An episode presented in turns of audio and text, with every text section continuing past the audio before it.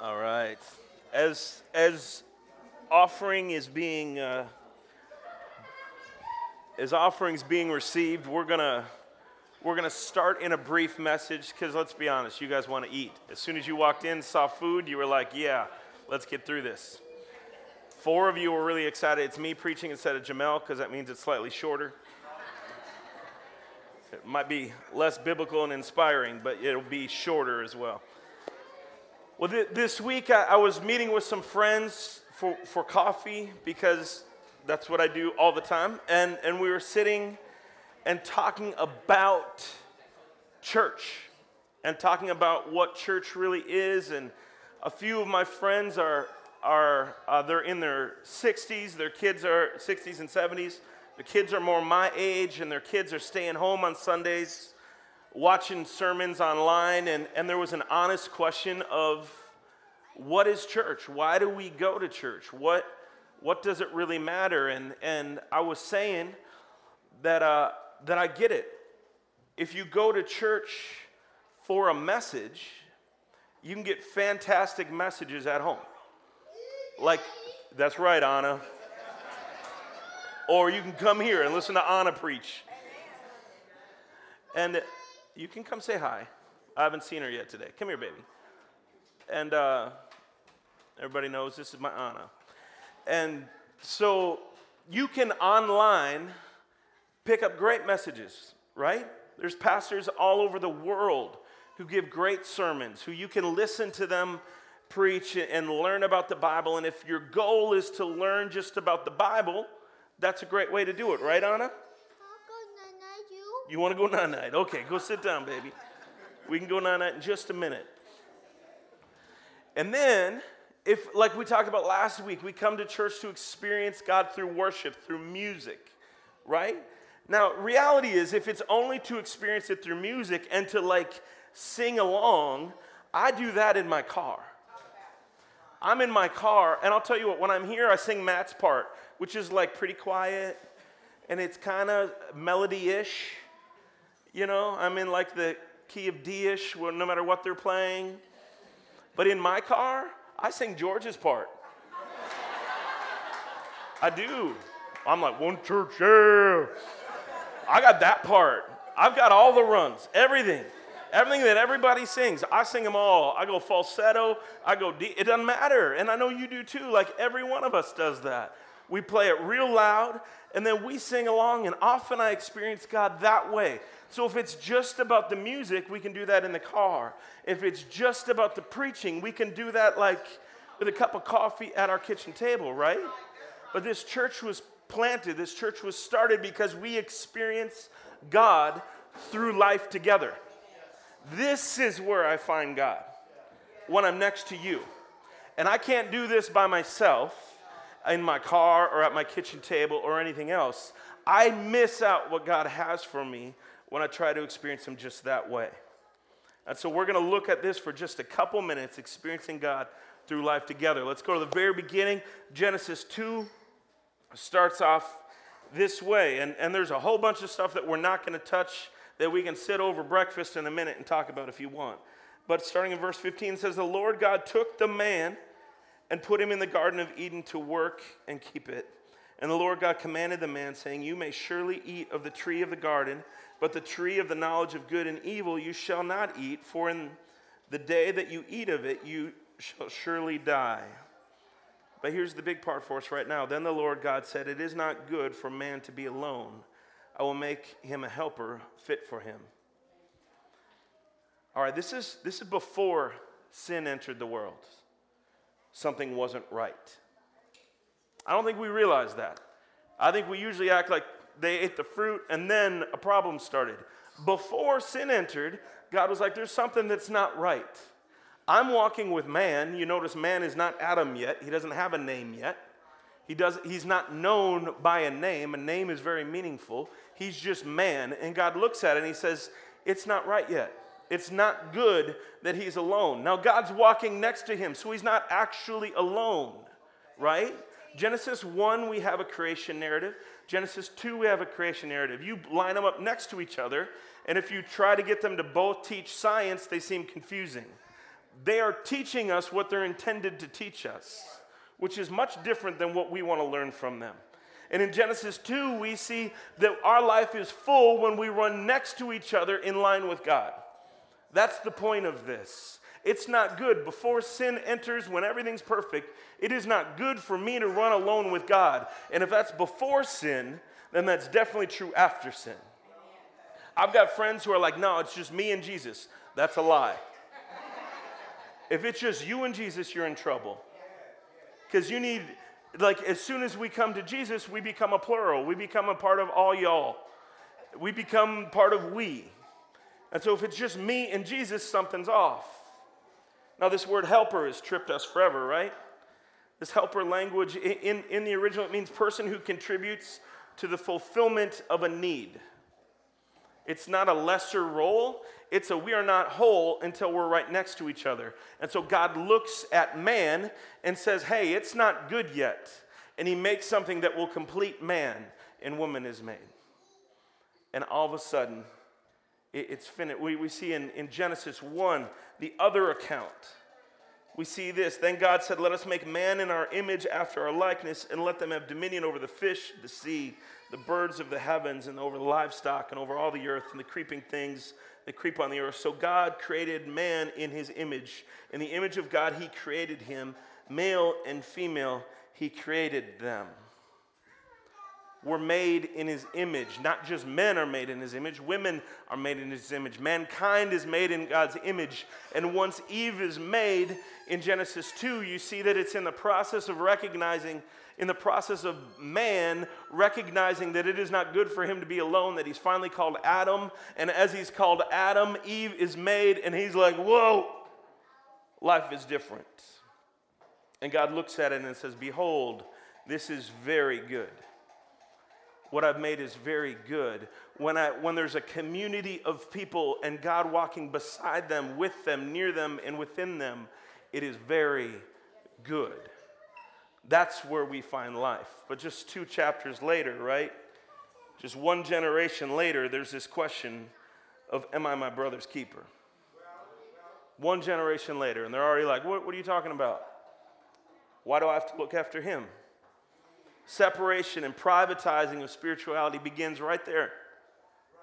Last week, we, we talked about experiencing God through worship, and my pastor said that, that this worship is a personal thing, and it is a personal thing, but it is never just about us as an individual.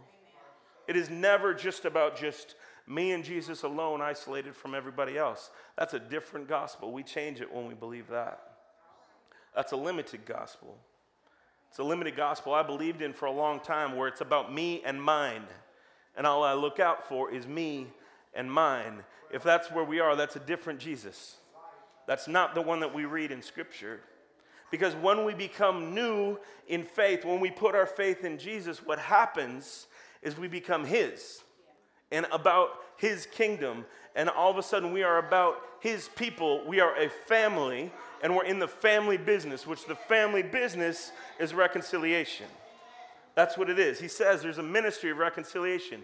You go find people, you tell them they belong to me and they belong with you. And that's what we're to be about, that's what we're to do. And here, here the waters can get a little bit muddy, right? Because for generation after generation after generation, we have not been about reconciliation. There's this book that, that was shaping for me by this author named Angie Krog. And it's about South Africa. I began to understand what's going on in the United States when I started studying South Africa and getting out of my own place and realizing, oh, this is a story that isn't brand new to us. This is a story of brokenness all over the place. And Angie writes of, of what was going on in South Africa during the Truth and Reconciliation Commission. She said, People have no state or relationship that one would wish to restore. There's never been a day that they wish they could go back to. So it's a lie to say that we should go back to that. So she says reconciliation does not feel like the right word, but rather conciliation. There's not a day to go back to where they were living this right. And I think that's one of the things in our culture that we need to talk about. There's not a day in our history where we can point back and be like, if it could only be like that day. No, I think we go back to Genesis 2 and say, if we could only be like that day, that's where we go back to. My pastor reminded me a couple weeks ago of this, of this concept that Angie mentions and she writes about. Our Archbishop Desmond Tutu in South Africa talks about that his people live into this idea of Ubuntu which is this collective culture that we don't really get. It, he says that my humanity is caught up and inextricably bound to yours. I'm bound to you. I am human because I belong, because I participate, because I share. A person is a person through other persons. And I'm not me if I'm not a part of you. And as soon as I separate from yourself, from the collective as soon as I'm not a part of all y'all anymore. I don't know who I am. And so, if I want to truly be me, then I have to be reconciled or even dare be conciled to you. I've got to lay everything down and, and do the hard work of extending mercy and understanding justice and letting forgiveness take place so that we could actually be one. See, the thing about Ubuntu is it was in a place where they had to face oppressors. Ubuntu is what happened, and they lived into as the Truth and Reconciliation Commission brought people who had killed family members of others into the same courtroom, and they said, Hey, I am guilty of what you said. And then they embraced at the end of it and said, Well, now you're my family. You killed my family, so now you're my family. You killed my father, so now you're my father. Because I'm not me without you. And as we look at what we're walking into, maybe we should learn of some of what happened in South Africa and say, okay, we need to live into this idea, not like appropriate it, but like live into this idea and say, maybe we can learn from other nations, maybe we can learn from other people, and we can learn to say, hey, I am guilty of this. Will you make room for me? And allow forgiveness to happen an actual reconciliation to happen. Maybe we can live back into Genesis 2 and realize that I am not me unless I am next to you. And I cannot see God unless I am next to you, looking at you, seeing God reflected in you. This is how healing is brought.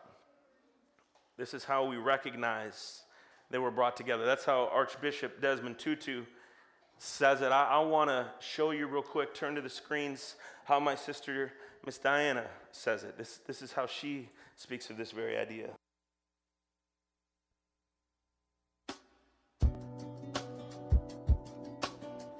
Hi, I'm Diana Jackson, and I just uh, thank God first for this opportunity to share what uh, God has done for me since being at One Church. I want to go back to um, how I landed at One Church. Um, Matt and I actually have a mutual friend from Southeast, and we were invited to a conference. And um, gosh, on the night that I met Matt was here when we had you all had race privilege um,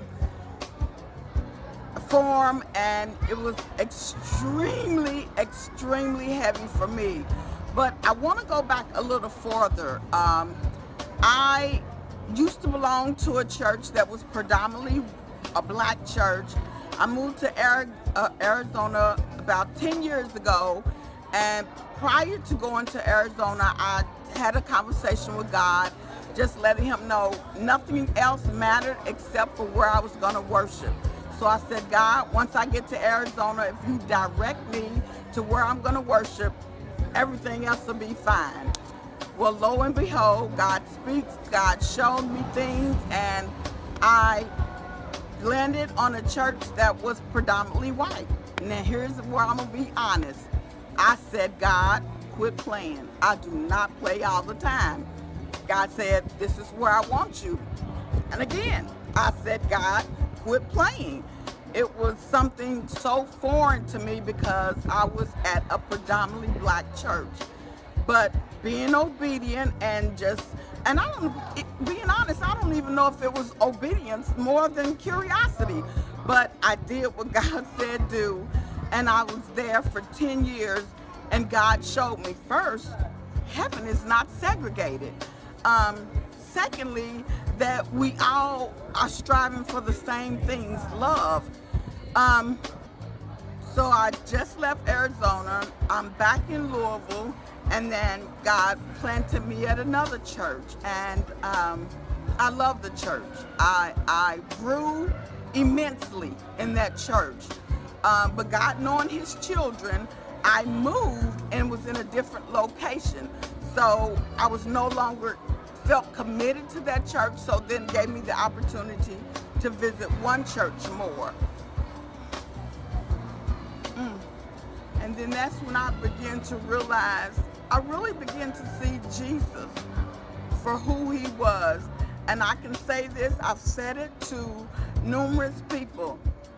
I can't say I would have walked away from God, but I can tell you, had I stayed where I was, I would have walked away from the church because I constantly heard that God is equal and he loves us all. But I saw no one dealing with the issues I was dealing with. No one saying, I know the struggles you've been through, and I know um, we're here. We're helping you. We, want to talk about this. It's not foreign. We this exists, and I'm gonna love you like Christ loved you, and that's what I see. That's what I feel. That's what I want to live out. I want to live like one church is living what I saw when I came here, which is the love of Christ. I almost literally see Jesus here, and I want everybody to know like He loves us all equally, and it's it's really unexplainable. It's precious. It's it's true. It's who Jesus is, and it heals it delivers, it, it allows us to have hope. It, it, it, takes away all the mess that we have going on. It's Jesus, which is here at One Church.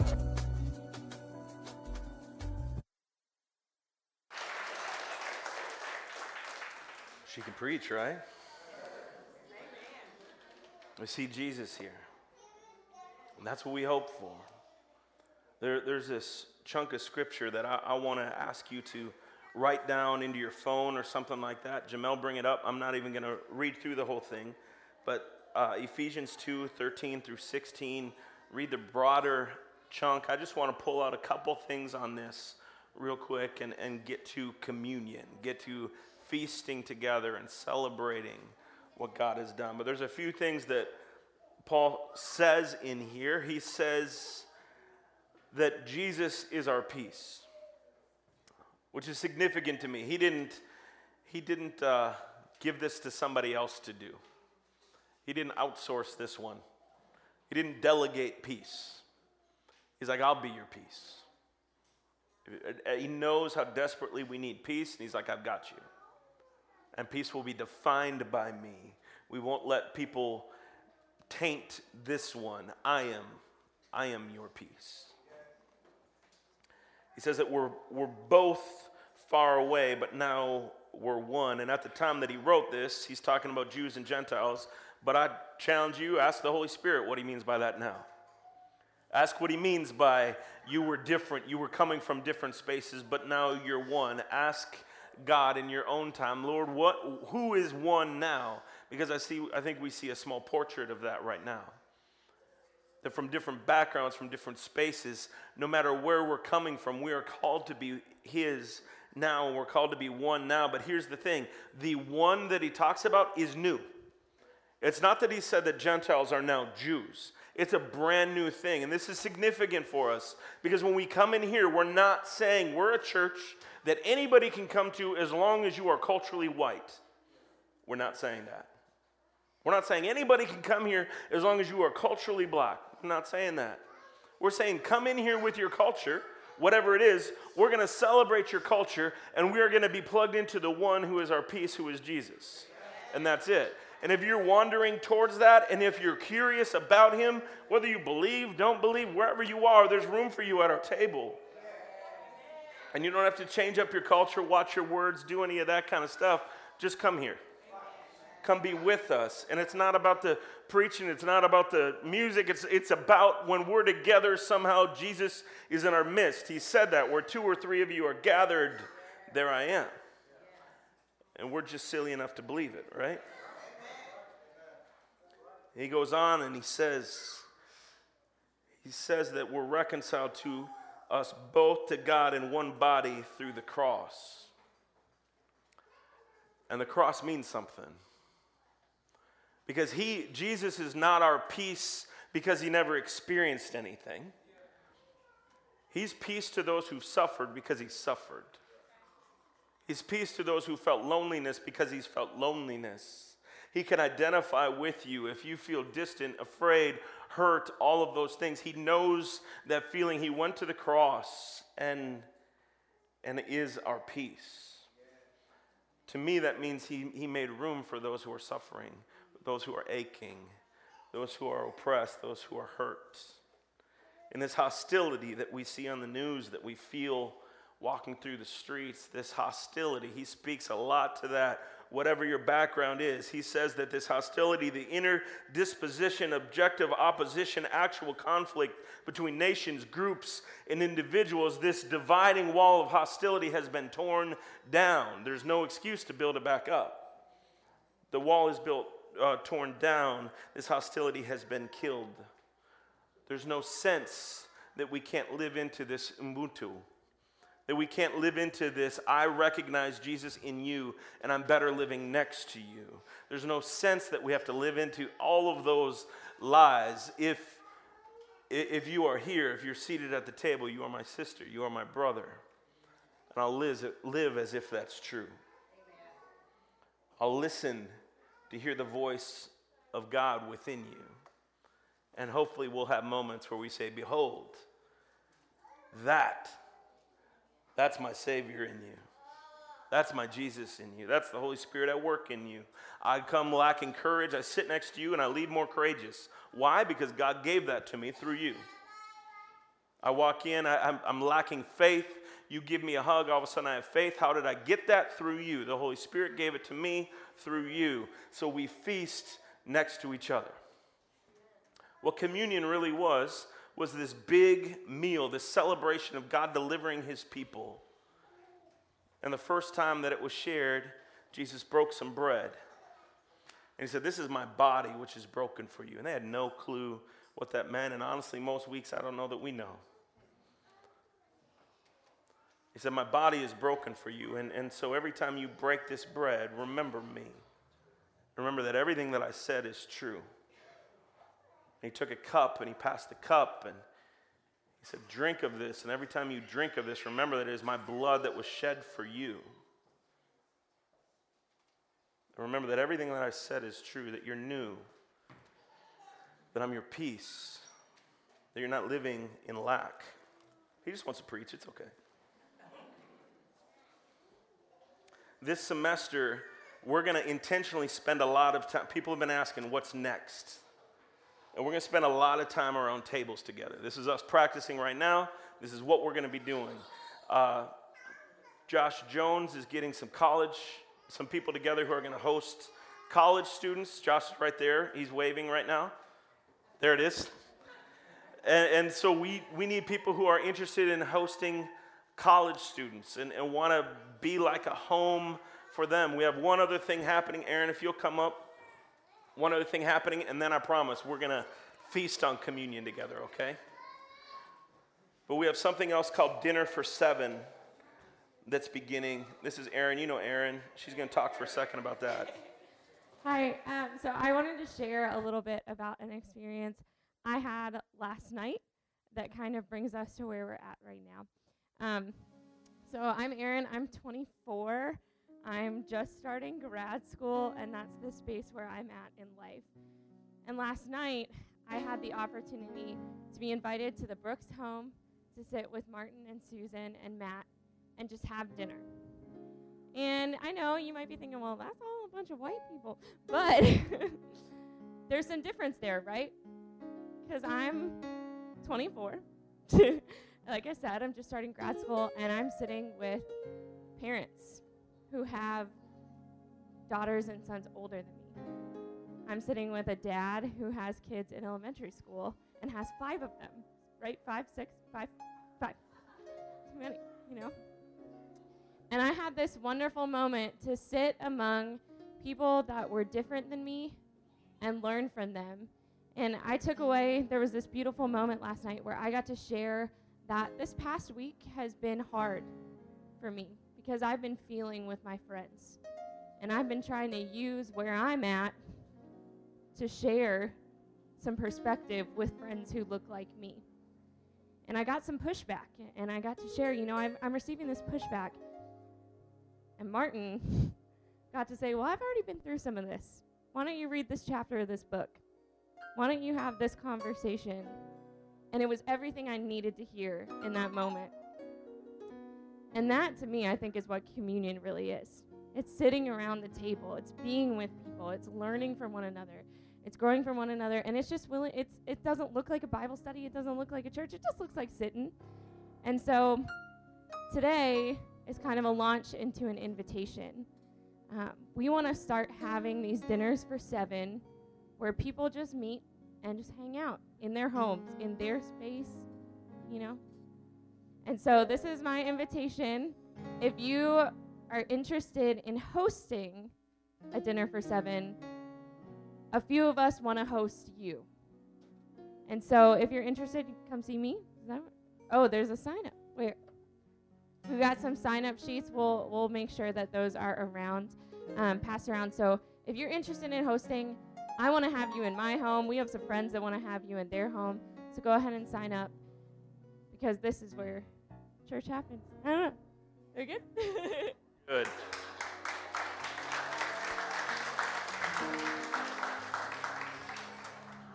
All right. So here's what we're doing there is tons of food that you have smelled, and you've been so patient. Children, you did better than your parents.